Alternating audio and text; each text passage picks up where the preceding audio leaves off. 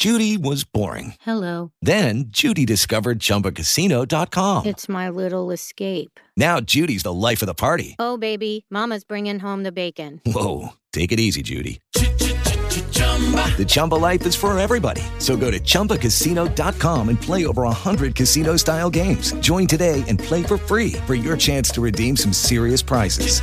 chumba ChumbaCasino.com.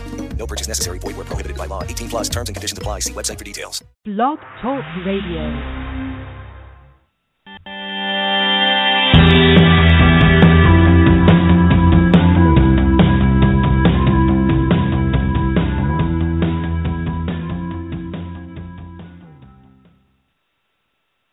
This is Pat Salber with the Doctor Weighs In on radio. And our special guest today is Farzad Mostashari, who is the founder and CEO of Aledade. Did I say it right? Yes, you did. oh, good. Uh, it's a, a relatively new company. It's not even a year since their launch. And they have a wonderful goal, and that is to put doctors back in control of healthcare. Imagine that. And they're doing that by helping them set up and run physician led accountable care organizations. And of course, I think uh, most of our listeners know Farzad from his day as days as the national coordinator for health IT at the Department of Health and Human Services. So, Farzad, it is wonderful to have you join us again.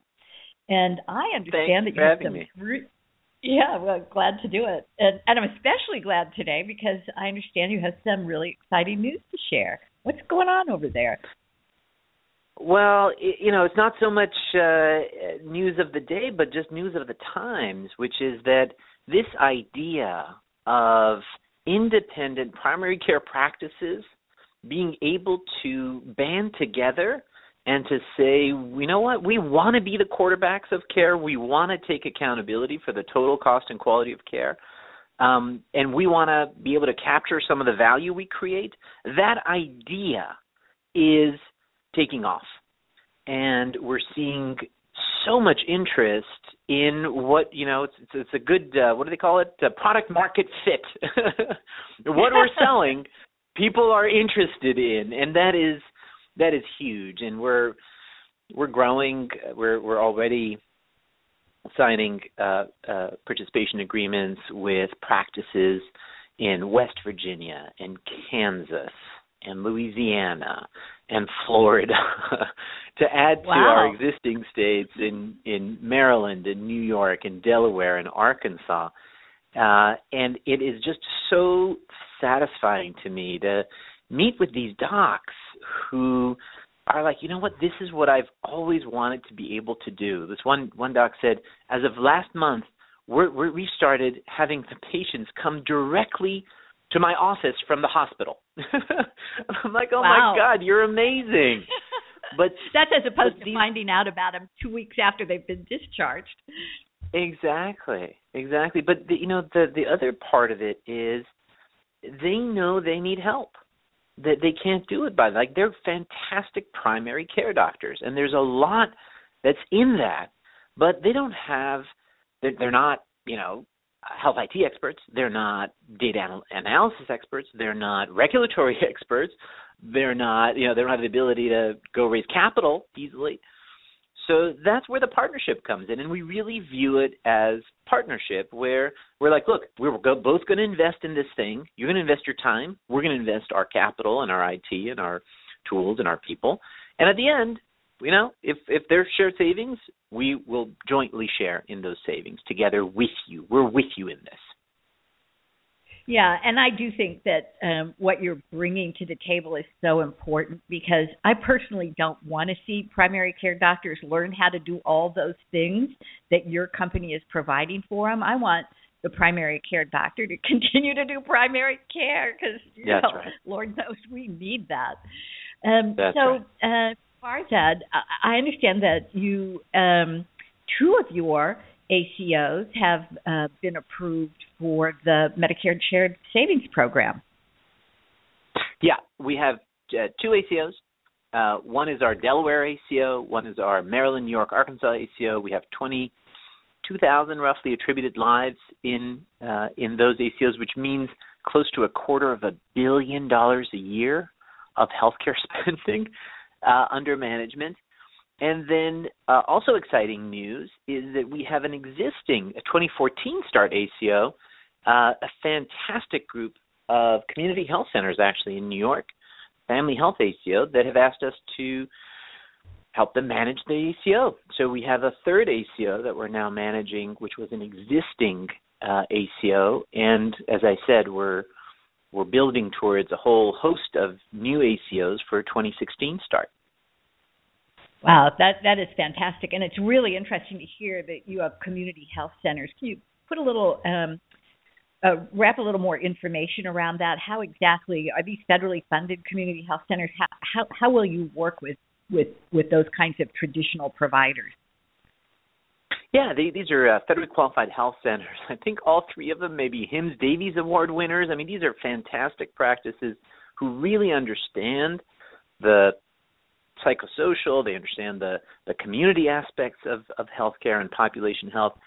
But you know, there's there's uh, there's a lot also to this program, and it's not enough. And I guess this is the the point that really came home when they called me is it's not enough to be great at, at doing quality improvement. In order to be able to really assume this sort of risk for total cost of the patient, you don't just have to be good at what you do. You have to understand what everyone else in the in this darn system is doing to your patients and to be able to take the blindfolds off for them. And I think that's been you know, everything that we do is predicated on on you know creating that holistic uh, set of you know strategy goes to data goes to insight goes to tools goes through workflow and it all it's part of one really change cycle you know a change package um, and that's been what's really cool is focusing on outcomes because a lot of the, the the the people who've been working on quality improvement have been working on kind of almost outcomes but not quite and this is the right. first time where no no no it's like no really like did the patient get admitted to the hospital or not right that's what that's what really matters at the end of the day right as opposed to i think a lot of quality improvement measured process improvement because that's what we could measure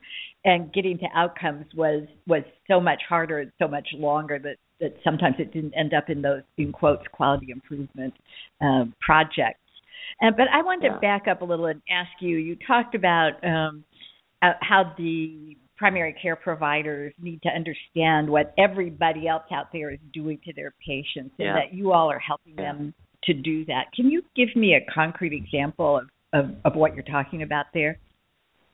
Yeah, absolutely. I mean, the, the the the easiest one, right, is like if you don't know your patients in the hospital, you're not doing population health. Right. And that's, that's all too often, right? Like docs don't know. They don't know. They don't know if their patient got admitted to the hospital. They don't know that they're in house. They don't know they had an ER visit. They don't know if they got discharged. And so, you know, one of the, you know, for for your listeners, there's been lots of talk for a lot a long time about health information exchange.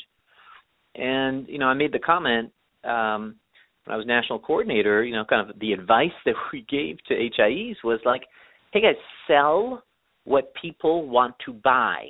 you know, like what is adding value today? And that simple thing, that that notification services, we're getting them in Maryland now and Delaware.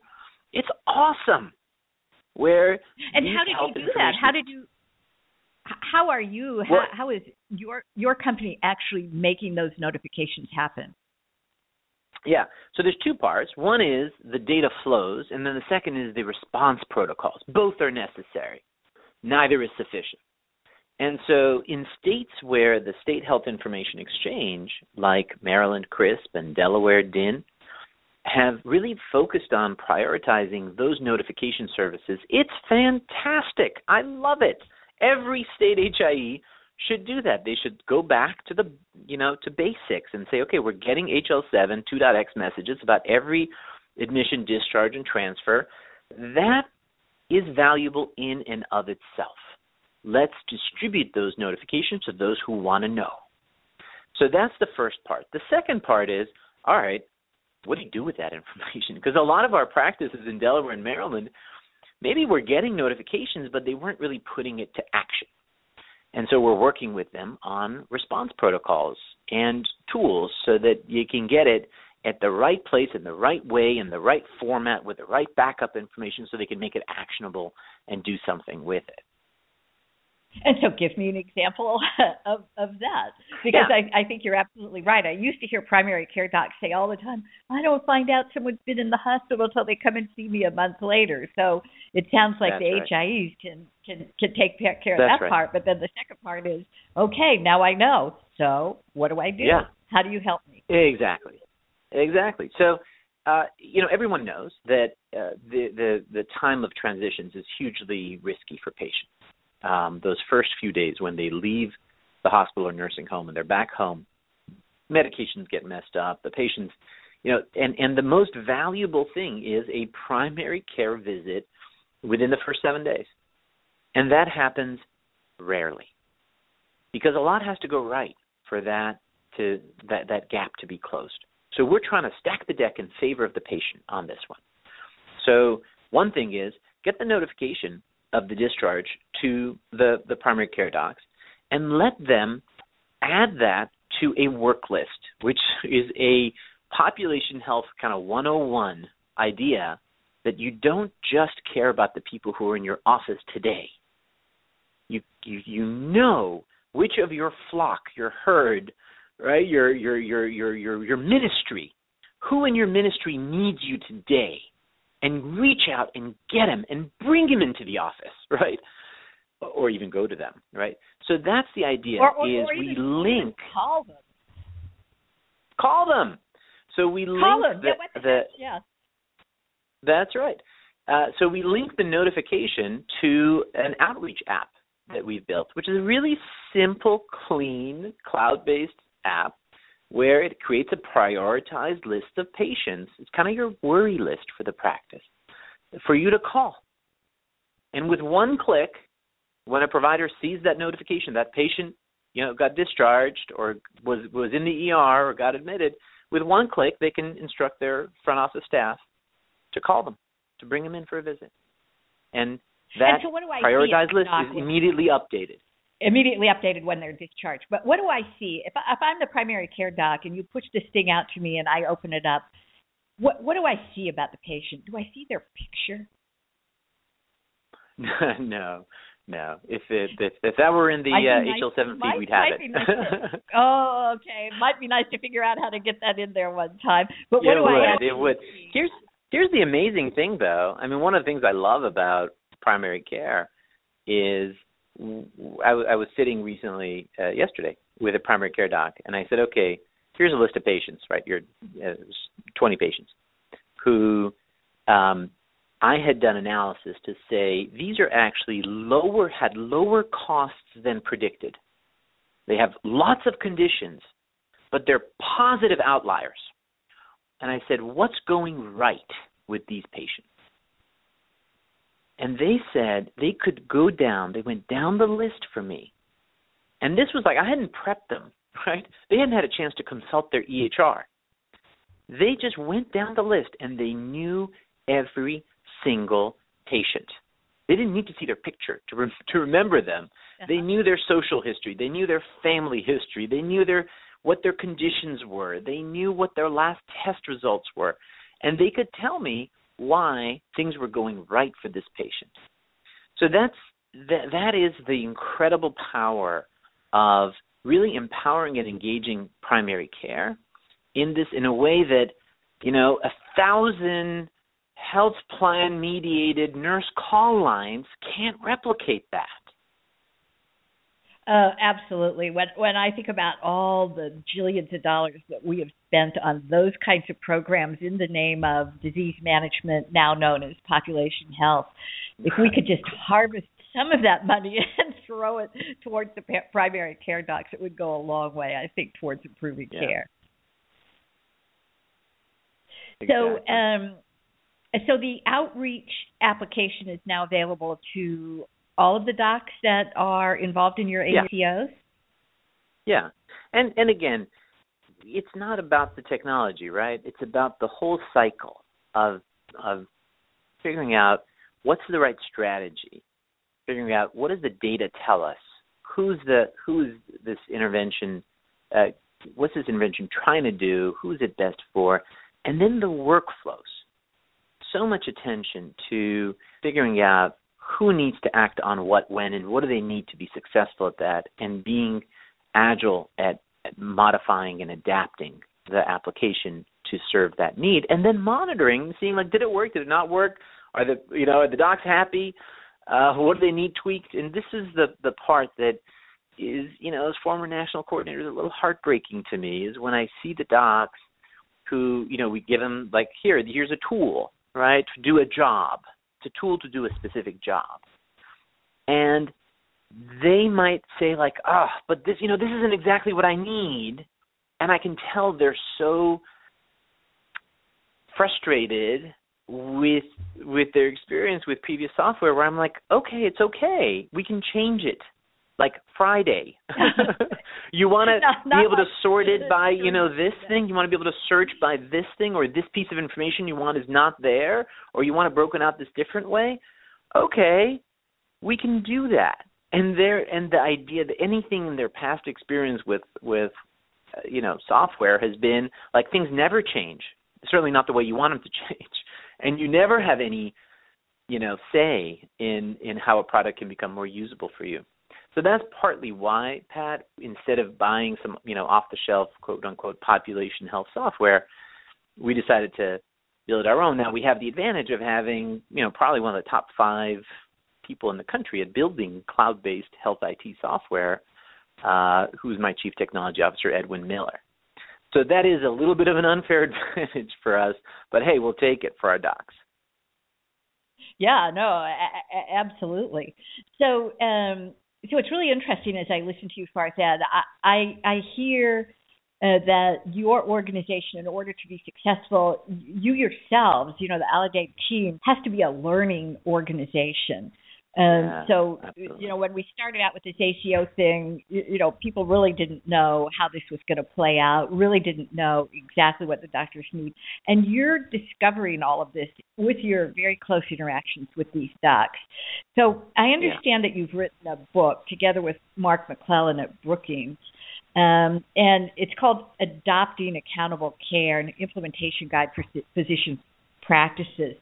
Do you anticipate taking that book um, and and and making it in, in and of itself a, a, document that continues to update as you learn new things, as your partner physicians say, well, you know, if you only shaped it this way, it would work much better for me, or you know, here's the struggle I'm having that perhaps you, Aledade, didn't think about, but it's the reality of us with the feet on the ground.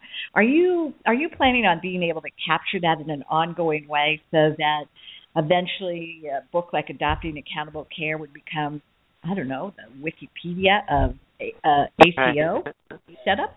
That's a yeah, that's a great that's a great idea. Uh, this was the, the, the product of, of the year I spent at Brookings, and I, as you know, um, I work with Mark and the great team there, and with about 18 physician-led ACOs all over the country uh, to really figure out what are the key competencies, what are the key challenges on a on on a capability front for physician-led ACOs to have, and to give them the latest in uh, what was known and and and what had been learned about implementing that. It's really a toolkit, an implementation, very practical implementation guide around four key things that we came up with. Right, one was identifying and managing high-risk patients. The second is uh, the those admission, discharge, and transfer those those notifications and managing those transitions of care. The third is your referral network. Uh, how do you map your social graph of who you refer to and what the consequences are of that? And fourth is the patient engagement side. Um, how do you uh, kind of earn the loyalty of patients and engage them in, in behavior change? Those four key chapters in the toolkit that we wrote together with the ACOs who are in the in the learning network. Uh, but I I really do feel, Pat, as you said, we're continuing to participate in the Brookings Learning Network, but we're all part of a learning network. And you know, there isn't there's some stuff that we're doing which is awesome. There's some stuff that other people are doing that are awesome. And one of the things I love is how open people who are in the ACO business are with each other uh, to to share because we all know we, we we need to learn from each other. And the true competition here is not other ACOs; it's fee for service. And so that's what we're trying to to do in here is is fee for service demise. Well, you know, I really hope you're able to accomplish that within my within my lifetime. About I don't know if I told you this about 12 years ago when I was uh, consulting with General Motors on on loan from Kaiser. I came up with this idea that I called the new new thing, and it was paying yeah. for the value that we want. So it was just like very yeah. early. Hey, why don't we buy outcomes instead of buying you know uh, yeah. office visits or hospitalizations and so forth. Exactly. And, but as in, yeah, in all things in healthcare, it always takes so much longer than you think it's going to. But it feels like we're at the tipping point. But the problem Our time not, is now, Pat. Our time is now. I think you're the absolutely pieces are right. all finally together. they are all filing together. But here's the here's the problem I still see it. I'd love to hear what you have to say about this is you're working with with organizations that are all all full fully in, right? They're saying we are going to do this thing. But for an organization that's still by and large doing okay in fee for service, but you know, the light bulb goes off, they know they need to make the change. How do they actually transition out? How, because you know that's that's what everybody struggles with. I can't just turn it off. I can't turn the fee for service off overnight, or I won't have any income. How how do you how do you handle that? Yeah, I mean, look, the ACO model, and, and some people, you know, criticize this. I actually think it, it it's not a bad feature that it it goes on top of the existing fee for service model, and it provides a transitional path. It's not going right to capitation, you know. Um, so it is it is feasible to do that. The real problem is, as you said, what if you're anchored in the current model? What if you've spent a bunch of money made a huge amount of capital investments and you borrowed money and you have bonds and you have to pay those bonds and you have to fill those beds and you have to keep those MRI machines humming and you have to keep that surgery suite going, right? Right. What if you're anchored? And I, I don't know, some of those businesses that are going to go out of business. Um, well, but I think it's what's they're, necessary. They're, they're not going to. They're not going to go down easily, though. No, they're not. But but I think we ought to we ought to focus on what's best for the patient.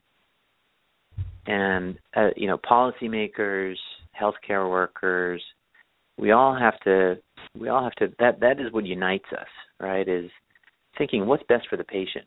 Um, and you know, I, I I'd just rather work with people who don't have a lot to lose from leaving the current toxic system.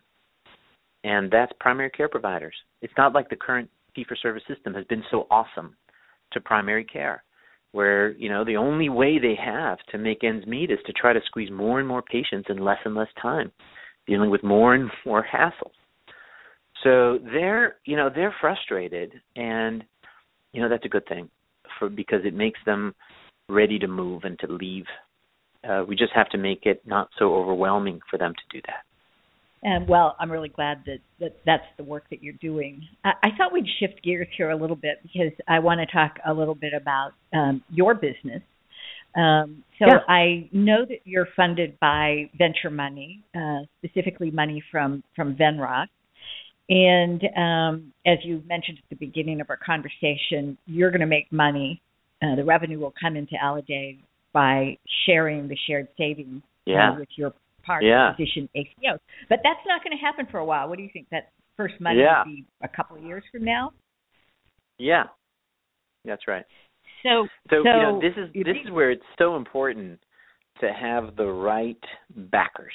So, um, I got to say, if if you want to if you want an investor in healthcare, uh, health services, health technology, like you cannot do better than Venrock, and they are so smart about understanding what this model is, um, understanding the timelines involved, and being okay with that, um, and and also so great at helping us succeed. It's not just the money, right? It's also everything they bring in terms of strategy and and the people flow, right? The people. Oh my God, we have amazing people. We're getting amazing people. Um, so that that is uh, we're we're we're blessed. We're blessed, and um, you know to have their backing and the and the kind of the the understanding and the patience and the and the strategy and all that has been uh, has been really wonderful. So let's talk a little bit about uh, about the people. You've um, you've grown your team a lot since the last time we talked. Yeah. I went over to your website. All of a sudden, there's a, a whole a whole bunch of people's faces that Yeah. popped up that weren't there the last time I looked at it. How many new people have you brought on board, say, in the last three or four months? And I understand that you're looking for more. And tell us a bit about what you're we looking are. Yeah. So we've uh, in the past four months probably added a dozen people. Uh, we're probably going to add another 20 in the next year. The people we've added are phenomenal. I mean, these are people who could, you know, be doing anything. Um, let me just give you a couple examples. The executive director of AC Medicare Shared Savings Program 1001, the very first MSSP in the country that also Wow. happened to be the most profitable ACO, physician led ACO in the country, Palm Beach ACO. Their executive Oh, director yeah. joined us, Palm Beach. Kelly Conroy Fantastic. Congratulations. and she is she's amazing, right? And she's running our Florida division. I was with her yesterday. Um, we got Laura Schmar, who was running multiple ACOs uh, for another another company, and I talked to her and I said, you know, uh, this is like you you can build it the way it should be built.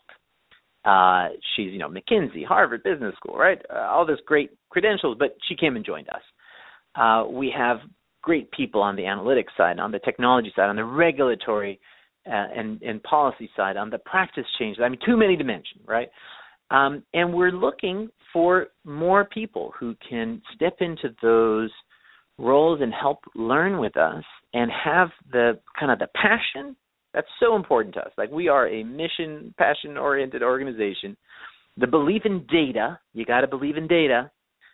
Um, the the belief the, the willingness and the eagerness to go to the factory floor, right? Not sit in an ivory tower, but like love the idea of a small practice, private practice, primary care, uh, healthcare, and, and go in there and want to be uh, want to be close to um, want to be close to our docs and and also like be united around this idea that you know healthcare's got to get better and you know that's the the that's what really I think touches so many people personally with personal experiences um, uh, around this, and that's that's kind of the secret weapon I think that healthcare always has is is being able to tap into that. Well, you know, as I as I listen to you describe this, uh, it's no wonder that you've been able to attract um, these kinds of people because not only is it a good idea, not that it is it is a wonderful idea what you're doing, but your personal passion just shines through when you talk about it.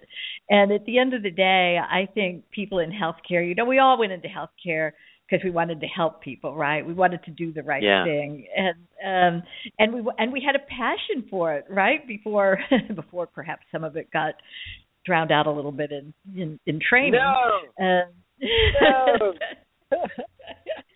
but uh, it is so Maybe that's where the technology comes in, right? It's like you know, health IT, right? Was I always said was like healthcare can be better. Information is is is key, and the technologists uh, kind of utterly believable conviction that tomorrow is going to be better than today, right? If you're not an optimist, like don't apply. you got to believe that healthcare's best days are ahead of it. Yeah, absolutely. So I can't believe that our time together has uh, flown by. Uh, we covered a lot of ground, and once again, I'm going to close with I think the same thing I say every time I talk to you, Farzad, which is I wish you the best of luck, and I want to congratulate you on your many, many accomplishments in uh, and the and your team's accomplishments in in such a short period of time. Uh, so we'll the best is um, yet to come. The best is we'll yet to come. back. Absolutely, and we'll have you back to tell us about it. So thank you very much, and uh, we'll talk to you again soon. Thank you so much, Pat. And I really want to send my thanks to the primary care docs out there.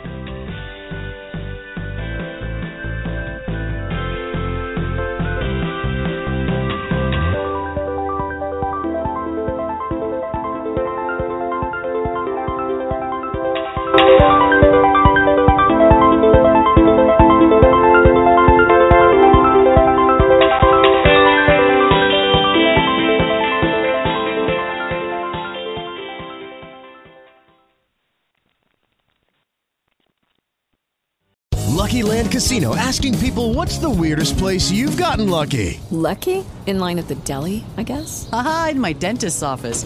More than once, actually. Do I have to say? Yes, you do. In the car before my kids' PTA meeting. Really? Yes. Excuse me, what's the weirdest place you've gotten lucky? I never win and tell. Well, there you have it. You can get lucky anywhere playing at LuckyLandSlots.com. Play for free right now. Are you feeling lucky? No purchase necessary. Void where prohibited by law. 18 plus. Terms and conditions apply. See website for details.